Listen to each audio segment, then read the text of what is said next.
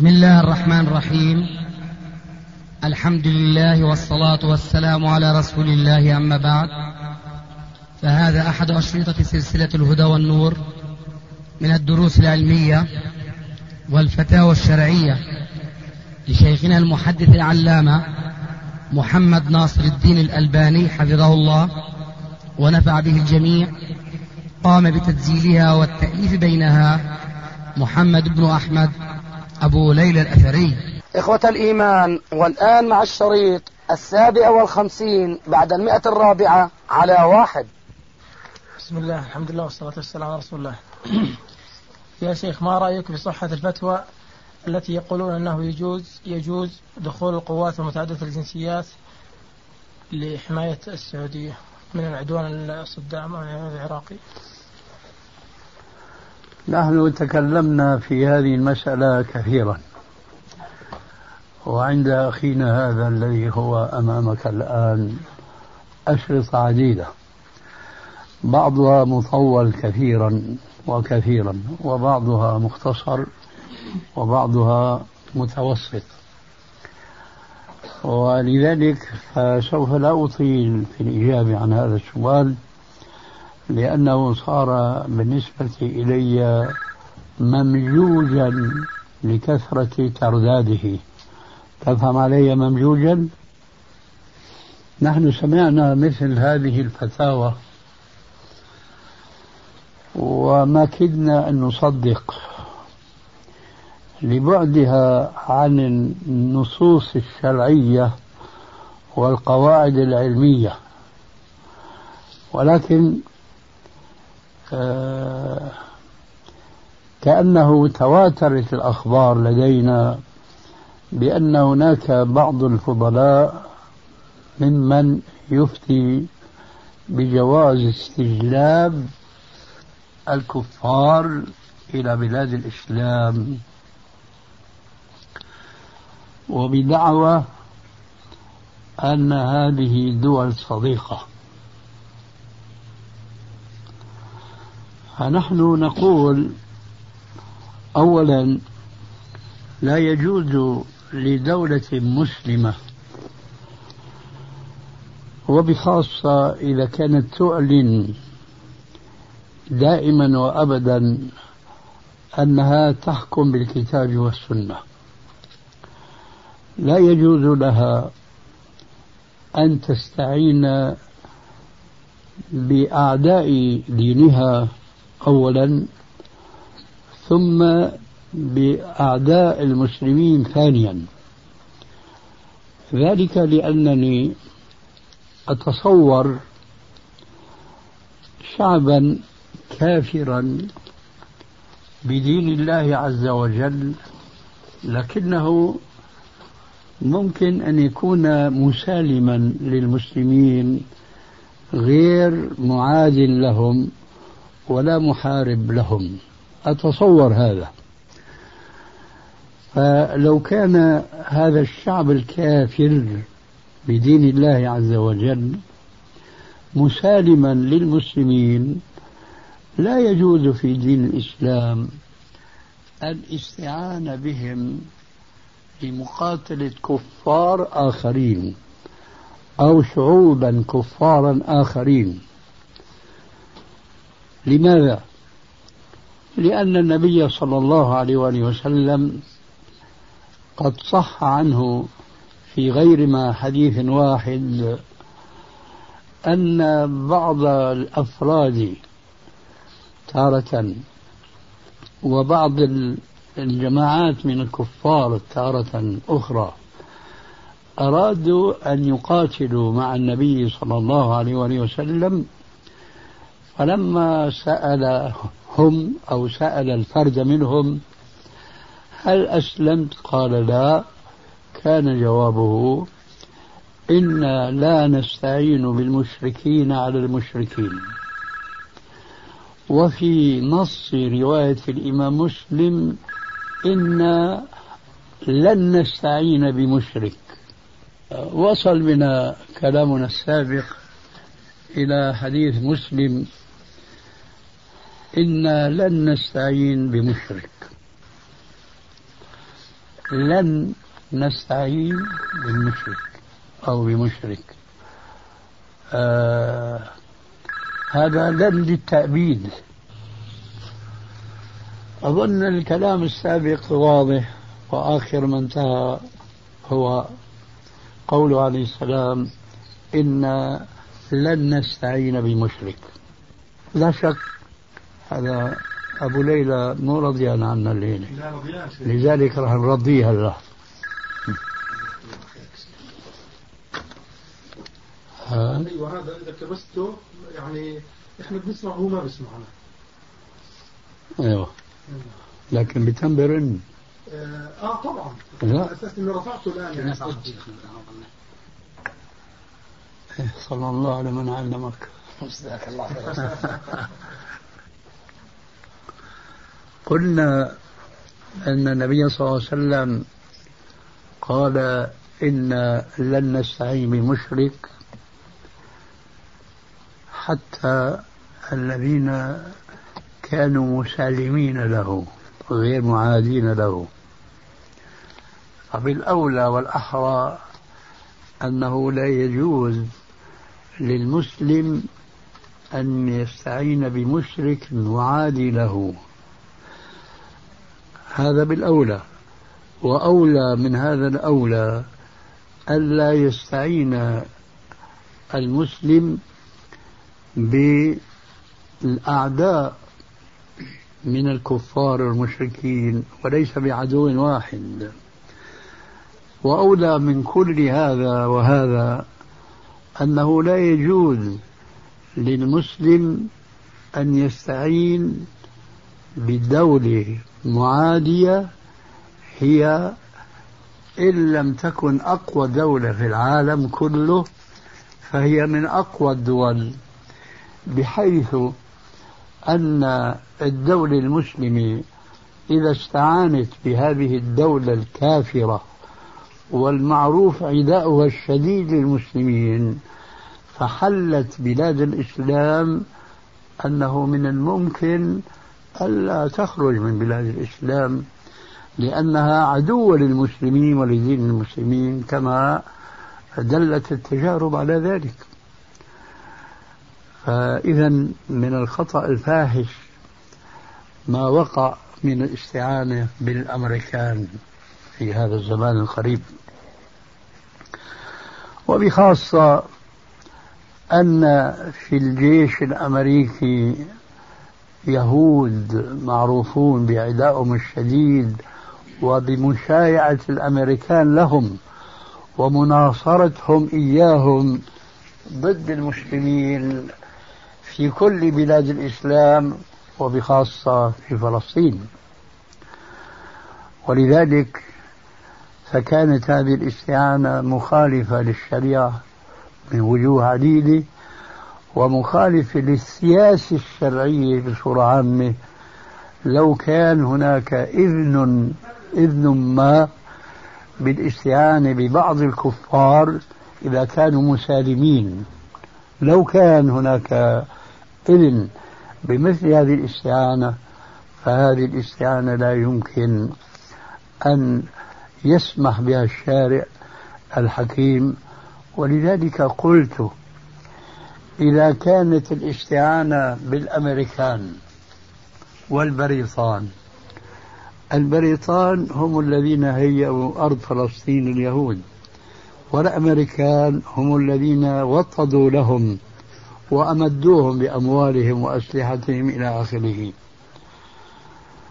فمتى يمكن تحقيق قولي عليه السلام إنا لا نستعين بمشرك أو لن نستعين بمشرك؟ معنى هذا تعطيل لهذا الحديث ولمصلحة المسلمين بعامة. ومن الأمور التي تحز في النفس وتجعل المسلم حيران في بعض السياسات التي تقع اليوم في بلاد الإسلام. إن الدولة السعودية خافت من الدولة البعثية التي يمثلها صدام. فما بالها جلبت الدولة البعثية السورية إلى أرضها؟ هذه أمور حقيقة مما يجعلنا نحن وإن كنا بعيدين عن السياسة وممارستها. لكننا نعلم يقينا أن الأمر ليس بيد المسلمين. الأمر بيد الأمريكان. الأمريكان هم الذين فرضوا على الدولة السعودية أن تفتح أبوابها للأمريكان والبريطان. ولكل من تريد الأمريكان أن تتظاهر أمام العالم الإسلامي بأن تستعين بالدول الإسلامية. هاي مصر وهي مدري إيه وهي سوريا البعثية. فما الفرق بين هذا البعث وهذا البعث؟ لا فرق إسلاميا لكن الفرق سياسيا موجود. هذا البعث أمريكا رضيت عنه وهذا البعث أمريكا غضبت عليه. فإذا على كل الدول التي تعتبر أمريكا من الدول الصديقة مع الأسف وهي من أعدى أعداء الإسلام والمسلمين على كل هذه الدول التي تمشي في ركاب أمريكا أن ترضى بما ترضى أمريكا وأن تكره ما تكره أمريكا. فأين الآيات التي كنا نسمعها قبل حلول هذا البلاء الأكبر لا نسمعها من بلاد أخرى إلا من بلاد السعودية. ومن يتولهم منكم فإنه منهم. فأي تولي أكبر وأخطر من مثل هذا التولي الذي وقعت فيه الدولة السعودية في هذه الأيام القريبة. وهذا هو المثال. تلمسونه لمس اليد. استعانت السعودية بأمريكا خوفا من البعث والذي خافت منه أتت فيه أمريكا إلى عقر دار السعودية. وقد قلت في كثير من الكلمات وما كنت أريد أن أطيل الكلام في الحقيقة. للسبب الذي ذكرته في مطلع هذا الجواب أننا تكلمنا كثيرا وكثيرا جدا حول هذه المصيبة الكبرى.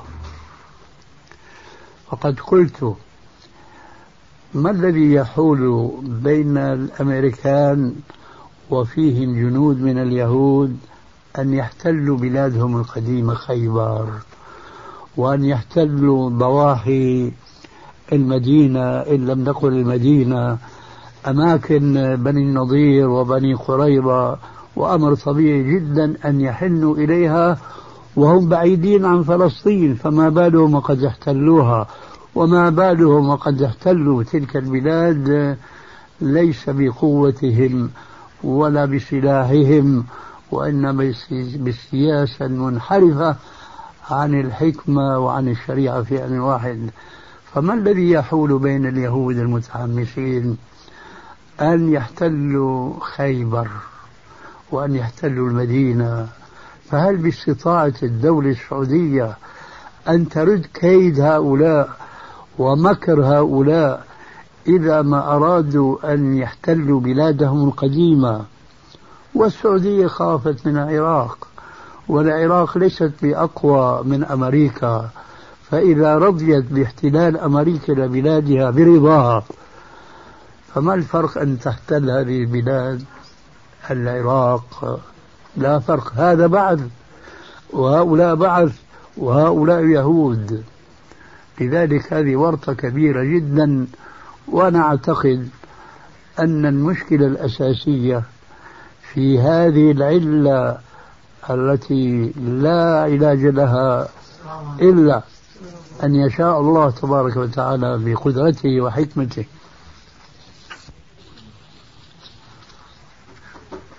أنا أعتقد أن هذا الإدخال لهؤلاء الكفار الأعداء ومن تمام المصيبة أن نسمي, نسمي الأعداء أصدقاء. متى كان هؤلاء أصدقاء للمسلمين؟ هذه من تمام المصيبة. القصد أن هذا الإدخال لم يكن بناء على قوله تعالى وشاورهم في الأمر ولا على قوله تعالى وأمرهم شورى بينهم. أنا أعتقد أن في بلاد السعودية علماء فاضل قد لا نجد مثلهم في بلاد أخرى إلا نادرا لو أخذ رأيهم قبل أن تقع الواقعة ودرسوا ما سيترتب من مفاسد داخلية غير المفاسد الخارجية التي تلحق في الدول الإسلامية كلها لو استشيروا وتأملوا فيما سينتج من مفاسد لما أذنوا بهذا الإدخال بوجه من الوجوه. ولكن الدكتاتورية بالتعبير العصري والتعبير العربي الاستمداد في الحكم مع التستر بالشرع بكلمات معسولات الكتاب والسنة والكتاب والسنة ولم يبقى عندنا الكتاب والسنة إلا الصلاة والصيام وتلاوة القرآن وإذاعة القرآن في مناسبات منظمة وهذا أمر طيب بلا شك ولكن يا أيها الذين آمنوا لم تقولون ما لا تفعلون؟ كبر مقتا عند الله أن تقولوا ما لا تفعلون. ما دام نريد أن نحكم بالكتاب والسنة فمن الكتاب والسنة أن نستشير أهل العلم. هل هل يوجد هناك ناس في تلك البلاد نفسها من يستطيع أن يقول إن أهل العلم أخذ رأيهم قبل أن يستجلب هؤلاء الكفار إلى بلاد الإسلام ما أظن هذا. ولكن بعد أن وقعت الواقعة وبدأ العالم الإسلامي يثور على هذه المصيبة صدرت الأوامر لأهل العلم بأن تصدروا فتاواكم بتأييد هذا الواقع. تلكأ بعضهم في أول الأمر فيما يبدو لنا والله أعلم. ثم وجدوا أنفسهم مضطرين إلى إصدار الفتاوى تحت عنوان الضرورات تبيح المحظورات. أنا أقول هذا قلب للحقائق الشرعية. لو أن الأمريكان وهي أكبر دولة في العالم أو من أكبر الدول هاجمت السعودية. ماذا تفعل؟ عليها أن تقاتل أن تجاهد وأن تنال إحدى الحسنيين إما النصر وإما الشهادة في سبيل الله لكن لم يبقى هناك في العالم الإسلامي بعامة وفي السعودية بخاصة شيء اسمه جهاد إلا لفظا وإلا كيف تقول الآية ولو أرادوا الخروج لعدوا له عدته فلو أرادوا الجهاد حقا كانوا بيستعدوا قبل هذه الاستعدادات الضخمة هذه بسموها اقتصادية واجتماعية؟ ويتفاخرون بها أنها أصبحت من بين الأمم بارزة في هذه الناحية. فإن الاستعداد للجهاد في سبيل الله فلما خافت من مهاجمة العراق لها كما هاجمت الكويت ما تستطيع أن تجاهد. إذا تستطيع أن تستعين بالعدو الكافر. هل هذا عذر؟ الله أكبر. ولعل بعض المشايخ على الأقل هناك بدأوا يفيئون إلى أنفسهم. ويعرفون أنهم كانوا مشايعين للحاكم الذي تورط هذه الورطة ونحن كما قال عليه السلام هل شققت عن قلبه نحن ما ندري هذا الحاكم أو هذه الحكومة ماذا كان في قلبها حينما استعانت بعدو دينها. هل أرادت أيضا الكيد الإسلام والمسلمين أم كان هذا رأيا فجا غير ناضج وأمر طبيعي أن يكون كذلك ما دام أنها لا تطبق القرآن الكريم وشاورهم في الأمر. أما وقد وقع الواقعة فلننظر الآن ما الذي تستطيعه أن تفعله الدولة السعودية؟ أنا ما أعتقد أن آه، أحمق الحمقى يتصور أن السعودية بمجرد أن تقول للأمريكان وفيهم اليهود بالألوف المؤلفة والبريطان وفيهم اليهود وهم أصحابين وعد بلفور ما يوجد مهما كان أحمق يقول ويعتقد أنه مجرد ما السعودية تأمر الأمريكان والبريطان بالرجوع إلى بلادهم أنهم سيقولون لبيك. هذا مع الأسف شيء يبكي بدل الدمع دم لذلك نقول ليس لها من دون الله كاشفة فنسأل الله عز وجل أن يجعل لهذه الأمة مخرجا وفرجا مما ألم بها. هذا ما يحضرني جوابا لهذا السؤال.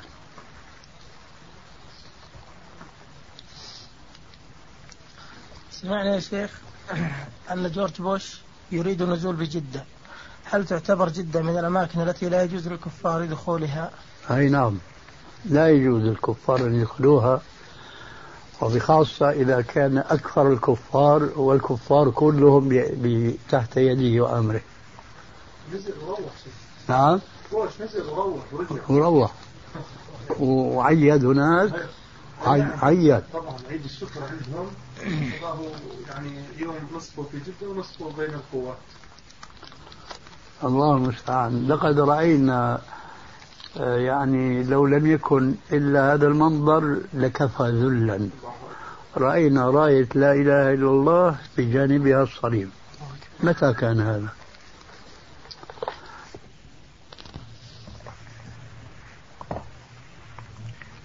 الآن يا شيخ يجري في السعودية تدريب على الأسلحة للاستعداد تطوع عمل دورات تطوعية. فما حكم التطوع بذلك؟ هو التطوع أيضا من الأسماء الدخيلة في الإسلام لأنها تعني أن الاستعداد غير واجب تطوع. وربنا يقول وأعدوا لهم ما استطعتم من قوة. بمعنى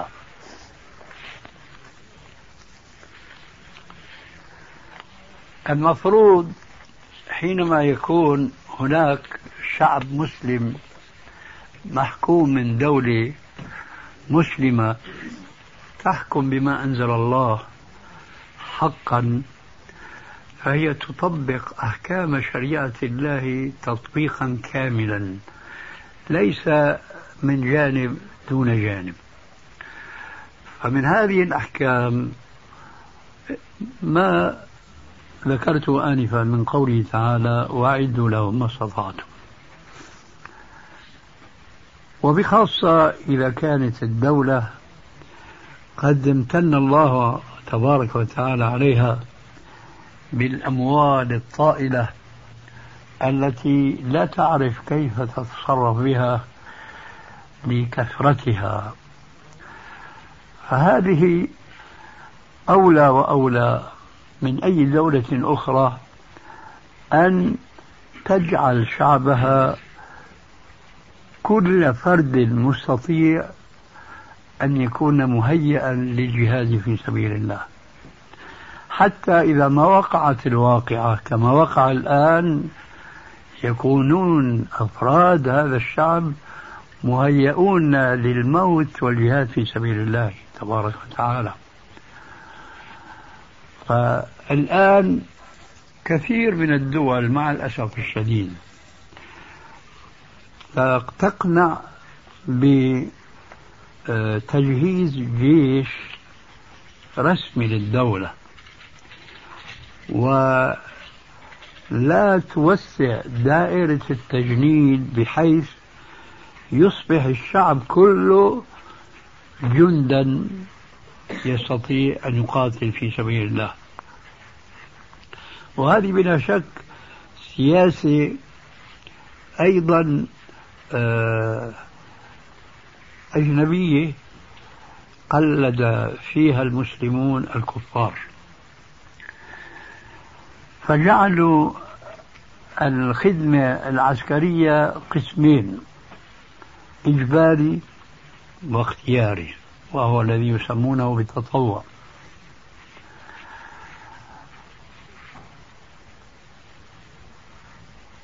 حينما تقع مثل هذه المشكلة في أي بلد كان يتظاهر الحكام بأنهم يريدون تمرين الشعب على القتال ويفتحون باب التطوع. فإذا ما زال السبب الموجب لفرض مثل هذا التطوع أصبح اسم التطوع نسيا منسيا بعد هذه التوطئة أريد أن أقول هذه فرصة يجب على الشباب المسلم أن يغتنمها وأن يهتبلها في سبيل الاستعداد للجهاد ولا أقول القتال. لأن الدول القائمة الآن في البلاد الإسلامية ليس من سياستها لأنها سياسة غير شرعية أن يكون الشعب يستطيع القتال لأنهم يخشون من الشعب.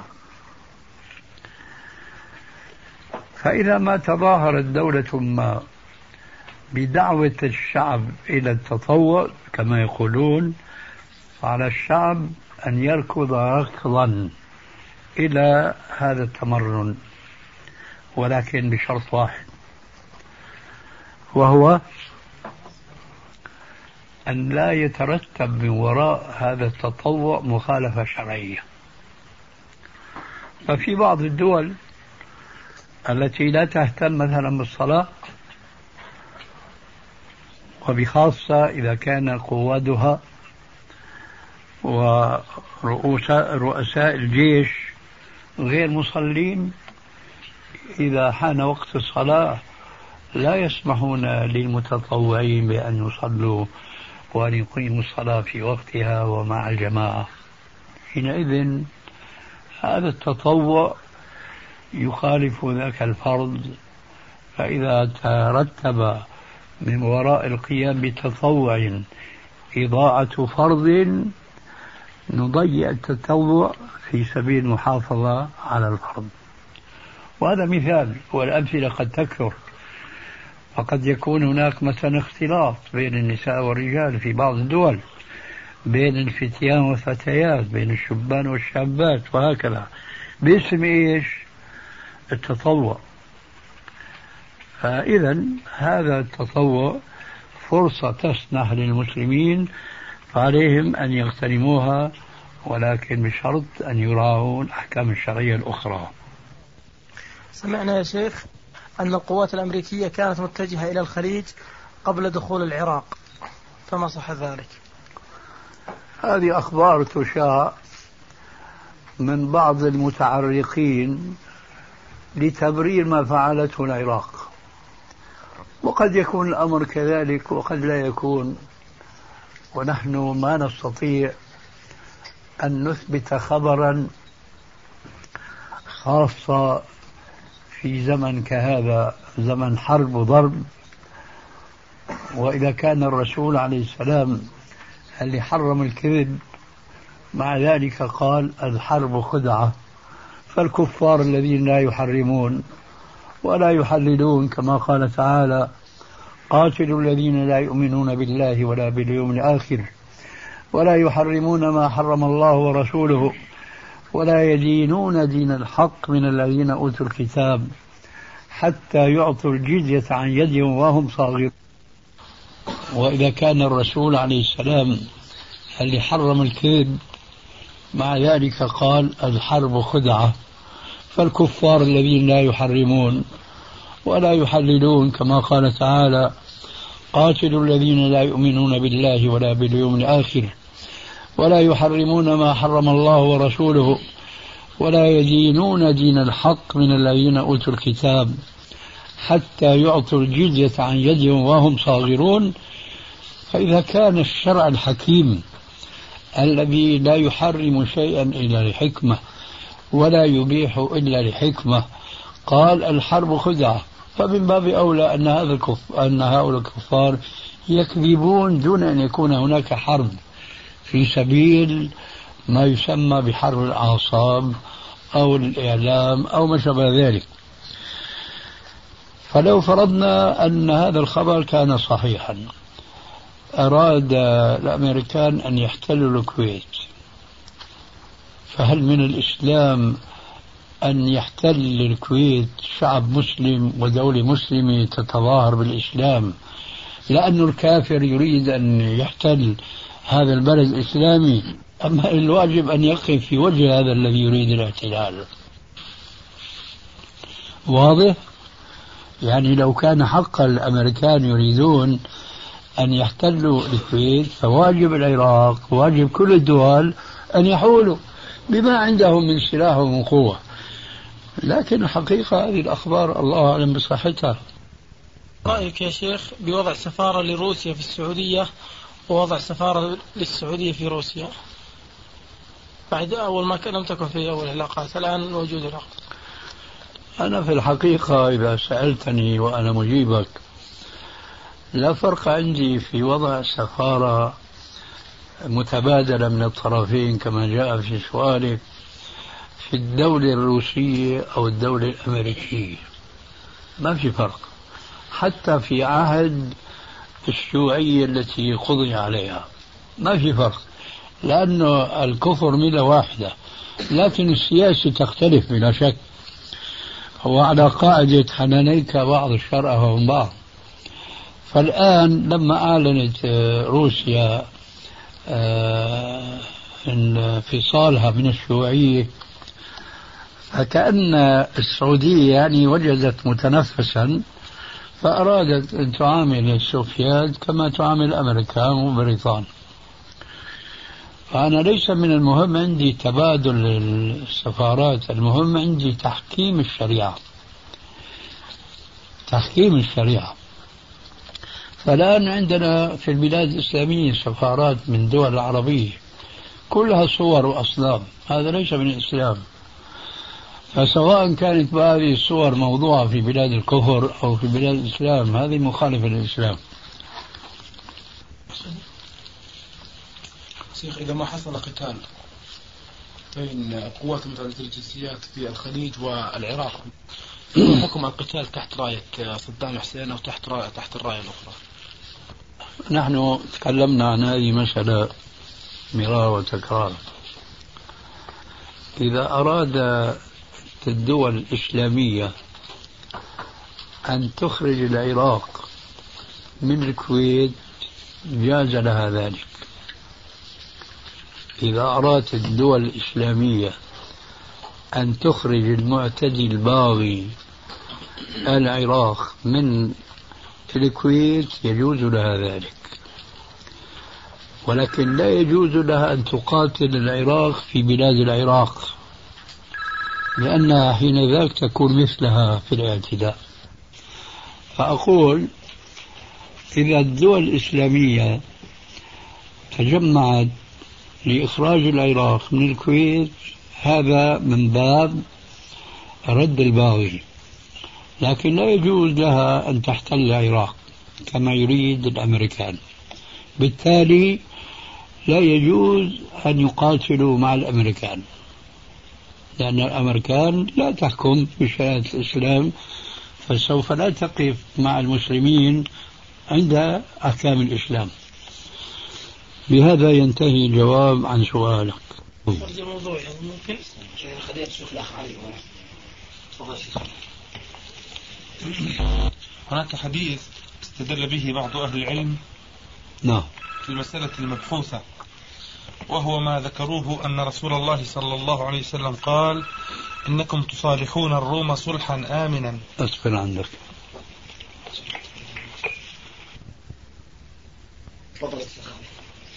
نعم. استدل بعض أهل العلم في هذه المسألة التي نحن في صدد بحثها بحديث ذكروه عن النبي عليه الصلاة والسلام وهو قوله إنكم تصالحون الروم صلحا آمنا. وتغزون أنتم وهم عدوا من ورائكم فتنصرون وتغنمون. وقالوا أخرجه الإمام أحمد وأبو داود بإسناد صحيح. فما هو أو فما هو مدى صحة قولهم وما هو المعنى الصحيح لهذا الحديث؟ أولا إن الاستدلال بهذا الحديث على ما كنا فيه آنفا من الاستنكار الشديد للاستعانة بالكفار ليس لهذا الحديث علاقة بهذا الموضوع إطلاقا. لأن آه، مصالحة المسلمين لبعض الكافرين شيء والاستعانة بالكافرين شيء آخر. هذا أولا. فإذا قاتل الكفار مع المسلمين عدوا مشتركا بينهم فهذا لا يعني أن المسلمين طلبوا العون منهم. وإنما هذا وقع بسبب الصلح القائم بين المسلمين وبين أولئك الكافرين. هذا الذي أريد أن أقوله أولا والجواب باختصار المصالحة مع الكفار ثم اشتراك الكفار مع المسلمين في قتال عدو مشترك شيء وطلب المسلمين من عدوهم الكفار أن يقاتلوا عدوا آخر هذا شيء آخر. هذا أولا. ثانيا هذا الحديث الذي آه، تلوته آنفا طرف من حديث. والحديث له تتمة وهو في الواقع إذا ما نظرنا إلى تتمة الحديث ينقلب الحديث حجة عليهم ويخرج عن كونه حجة لهم خروجا أكمل من البيان السابق. لأننا قلنا لا تلازم بين مصالحة المسلمين لبعض الكافرين وبين اشتراك هؤلاء الكفار مع المسلمين في قتال عدو مشترك. أما هذا الذي ستسمعون تمام الحديث فهو يؤكد بأن الحديث حجة لعدم شرعية الاستعانة مع أن الحديث ليس فيه الاستعانة لكن يدل على سوء عاقبة اشتراك المسلمين مع بعض الكفار وهم ليسوا أعداء للمسلمين. بل هم صلح معهم. مع ذلك فالعاقبة سوف تكون لغير صالح المسلمين. والآن نستخرج الحديث من سنن أبي داود باللفظ التام وهو في مسند الإمام أحمد أيضا بالسند الصحيح.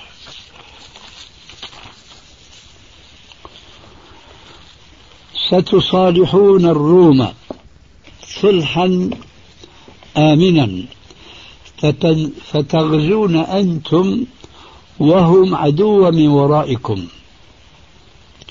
فتنصرون وتغنمون وتسلمون ثم ترجعون. سالمين غانمين منصورين. حتى إذا نزلوا بمرج ذي تلول فيرفع رجل من أهل النصراني الصليب فيقول غلب الصليب.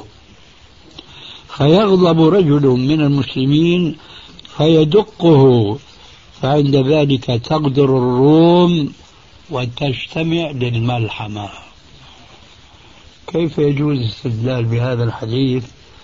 على تجويز ما فعلته السعودية الآن. هذا الحديث أولا يخبر عن أمر غيبي ستصالحون الروم. فهل هناك صلح الآن بين المسلمين وبين الأمريكان؟ أين الصلح؟ وأنا سمعت ولعلكم يوجد من بينكم من يشاركني في السماع أنه هذا بوش الخبيث هذا. قال لا يجوز الآن آه معنى كلامه استغلال قضية فلسطين أي المساومة. قال المساومة في قضية فلسطين في سبيل حل المشكلة القائمة الآن. سمعتم هذا ولا لا؟ لا يجوز الربط بين القضايا. إيش هذا؟ فلو هناك صلح بين المسلمين وبين الكفار لازم يكون الصلح لصالح المسلمين. وليس مع إبقاء القديم على قدمه بل والتصريح بأنه هاي هاي مسألة ثانية. هاي مسألة فلسطين ما ما أنه هاي مسألة إسلامية. أما هذه هنا مسألة صليبية محضة. ليش هلا أمريكا راح تنتصر للكويت؟ راح تنتصر للسعوديين كذابين وإنما لمصالحهم. فالشاهد هنا الحديث يقول ستصالحون الروم. الآن ما في مصالحة مع الروم. الآن يعني هناك عبارة شامية تقول يمكن هون كمان حك لي لحك لك. حك لي حك لك. مصالح متبادلة. آه السعودية تريد تحافظ على أموالها على أراضيها على بترولها. وكمان الأمريكان تريد أيضا أن تحافظ على هذه المصالح الأمريكية.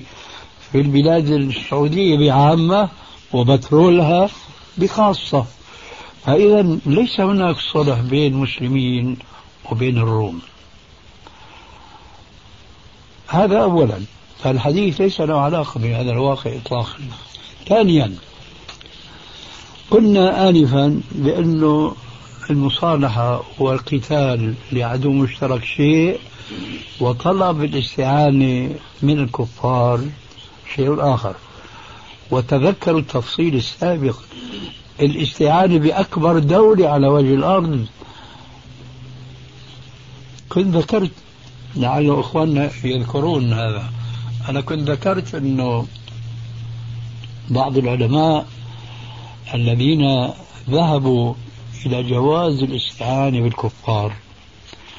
وهذا مع الأسف موجود في المذهب الحنبلي الذي يحكم به السعوديون إلا ما ندر لكن الحمد لله هذا المذهب كان يقظا وضع قيدا وشرطا لو أن الحكومة السعودية التزمته ما وقعت في هذه الخطيئة والفاحشة الكبرى.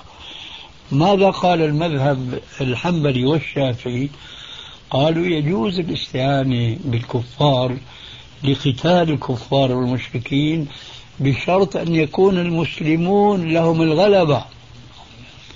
لهم الغلبة على المستعان بهم. أعوذ بالله. وين نحن؟ وين هذا الشرط؟ الغلبة للكفار والدليل هي هذا الكافر راح يعين في بلاد الإسلام بكفره. لماذا لم تقل السعودية هذا لا يجوز في ديننا؟ لماذا رفع الصليب البريطاني بجانب الصليب بجانب الراية السعودية لا إله إلا الله؟ لأنه ما في غلبة من المسلمين على الكفار. خلاصة فهذا الحديث فيه نبأ عظيم جدا. أنه عاقبة الاشتراك مع الكفار ليس الاستعانة بهم. الاشتراك مع الكفار في قتال عدو مشترك هذا يكون مدعاة لفتنة وهذا سيقع. يقول النصراني غلب الصليب فلغلب المسلم تأخذ الغير الإسلامي فيقتلوه فيفعل الكفار لقتيلهم وتقع المعركة بين المسلمين وبين الروم هل كانوا عما قريب صلحا مع المسلمين. ثم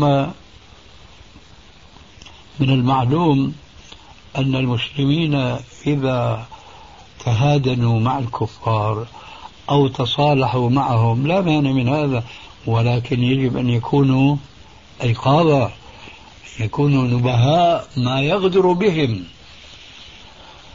فالاستعانة التي قال بها بعض المذاهب اشترطوا فيها أن تكون الغلبة للمستعين لا للمستعان بهم.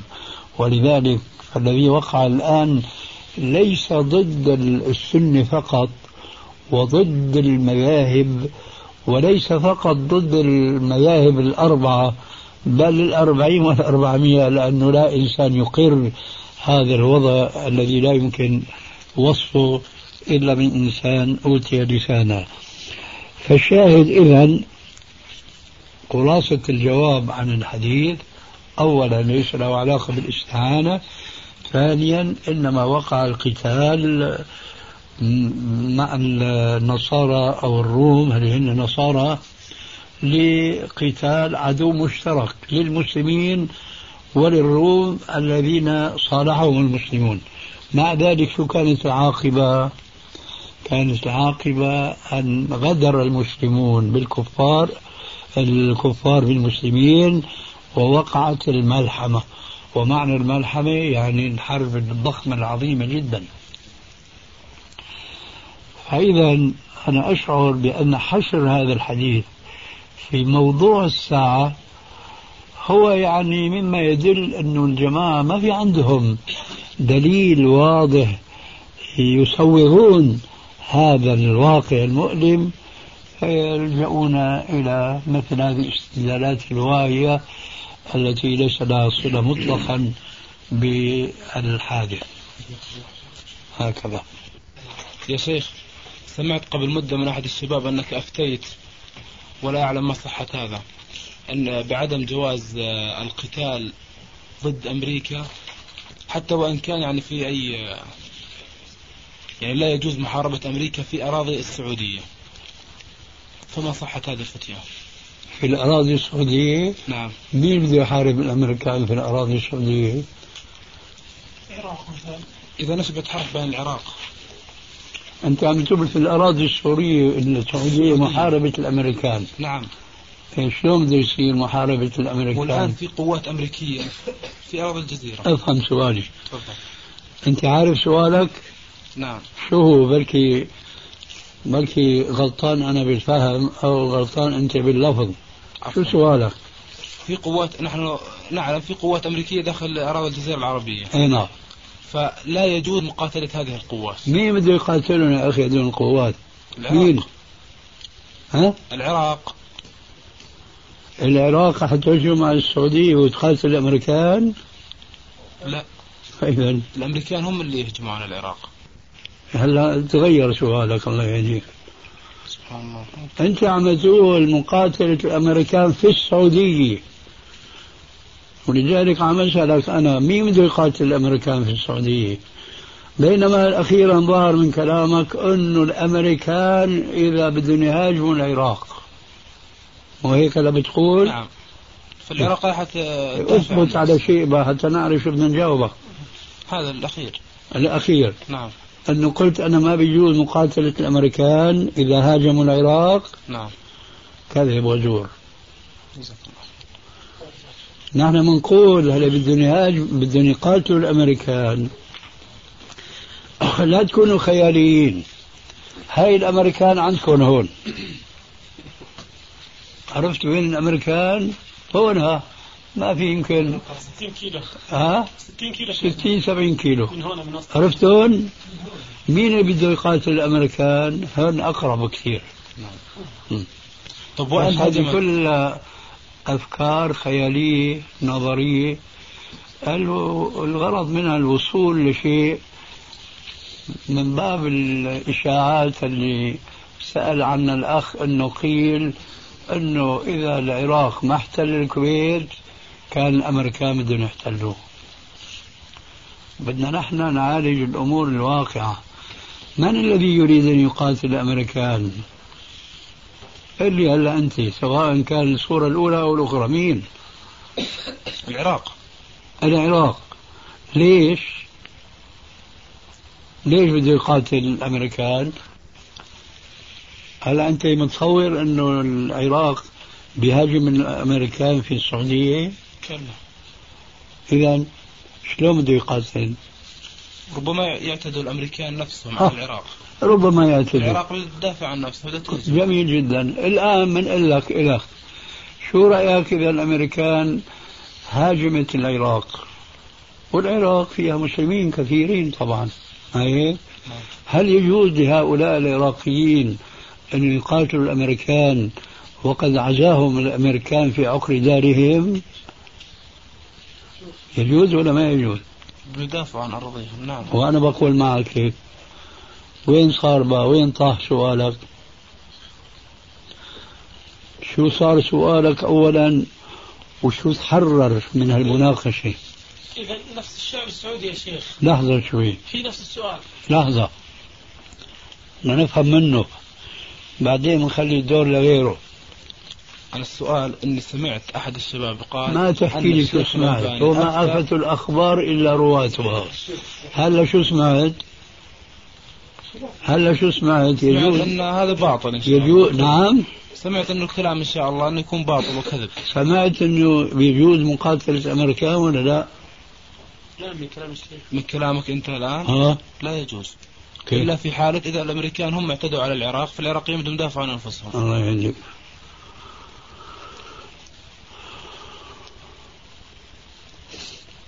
يا أخي في عنا قضية حكم شرعي وعنا قضية تتعلق بالإمكان والاستطاعة. فالأمريكان الآن في البلاد السعودية من يستطيع أن يقاتل الأمريكان وهم في البلاد السعودية؟ من؟ ها؟ ما حد طيب. هذا اللي عم تسأل عنه أنت يجوز ولا لا يجوز؟ نعم. عم تسأل عن شيء لا يمكن إذا هو أنا سمعت هيك أنا ما أنا بدي أتحقق من هذه الفتية أنا معليش يا أخي أنا ما عم ألومك بس الأسئلة يجب أن تكون واقعية وبالتالي يكون الجواب واقعي. فإذا كنت عم تسمع مني استنكار اسمه استفهام استنكاري من الذي سيقاتل الأمريكان وهم في البلاد السعودية؟ يمكن؟ قلت لا. طيب شيء لا يمكن بيترتب عليه حكم شرعي؟ نعم ما بترتب فأنا بقول لك بقى هذا السؤال غير وارد. وهذا انتهينا منه لأنك أنت رجعت أخيرا تقول الأمريكان إذا هاجم العراق. هذا ممكن صح؟ وشو سمعت الجواب؟ أن... نعم؟ أنه يجوز. أه.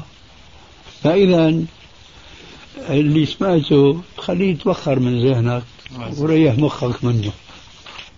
أن يعصمنا من الخطأ. والسهو. يا شيخ ما هو دورنا الشباب الآن؟ ما إيش؟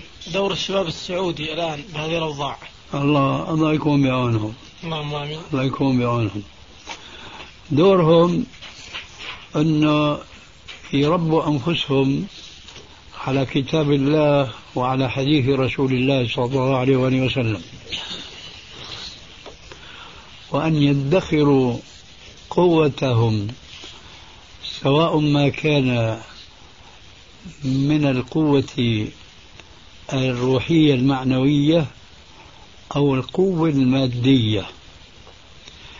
ليوم يأذن الله عز وجل لتقوم الدولة الإسلامية حقا. ويفيء المسلمون بشعوبهم المختلفة إلى ضرورة الخلاص من هذه الدويلات الكثيرة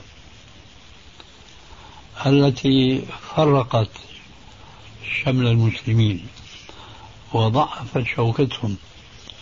اليوم سبحان الله خطرت في بالي خاطرة بالنسبة للحزبية العمياء المتسلطة على الشعوب الإسلامية في كل بلاد الإسلام. ما خطر في بالي الخاطرة. أنا كنت أفهم ولا أزال أن تحزف الإسلام منهي عنه وأنه يؤدي إلى التفرقة وإنهاك قوة المسلمين. سبحان الله اليوم خطر في بالي كتفصيل لجانب من هذه الجوانب وهي أن من طبيعة كل حزب أنه يريد أن يظهر في المجال الذي يعمل فيه لوحده. ولما كان آه، أي حزب هو بيمثل جانب من الأمة الإسلامية. لا شك أن هذا الحزب سيكون فيه نقص كبير جدا في كل النواحي سواء قلنا النواحي العلمية أو الاجتماعية أو السياسية أو الاقتصادية سيكون في نقص كبير لماذا؟ لأن هذا الحزب لا يمثل الأمة. بل مع الأسف الآن الأمة الإسلامية مبعثرة في هذا العالم. ولذلك فأنا أقول سوف لا يمثل الشعب الذي فيه هذا الحزب. وإذا كان الأمر كذلك فحينئذ هذا الحزب سيعمل في حدود النقص الذي يجده بسبب حرمانه المدد من بقية الشعب في كل تلك النواحي. شايف شلون؟ وحينئذ سيقع في خلاف الشريعة. ما أدري واضح المثال هذا؟ وأنا عم أفكر كنا لأنه كنا نتحدث أنا وصهري في بعض الأحزاب الإسلامية.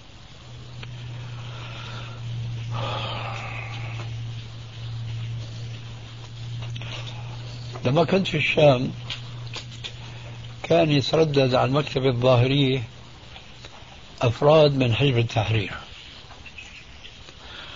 كنا نلتقي تارة بالصلاة كنت أقيمها هناك في المكتبة أؤذن وأقيم الصلاة جماعة. فتجري بعض البحوث.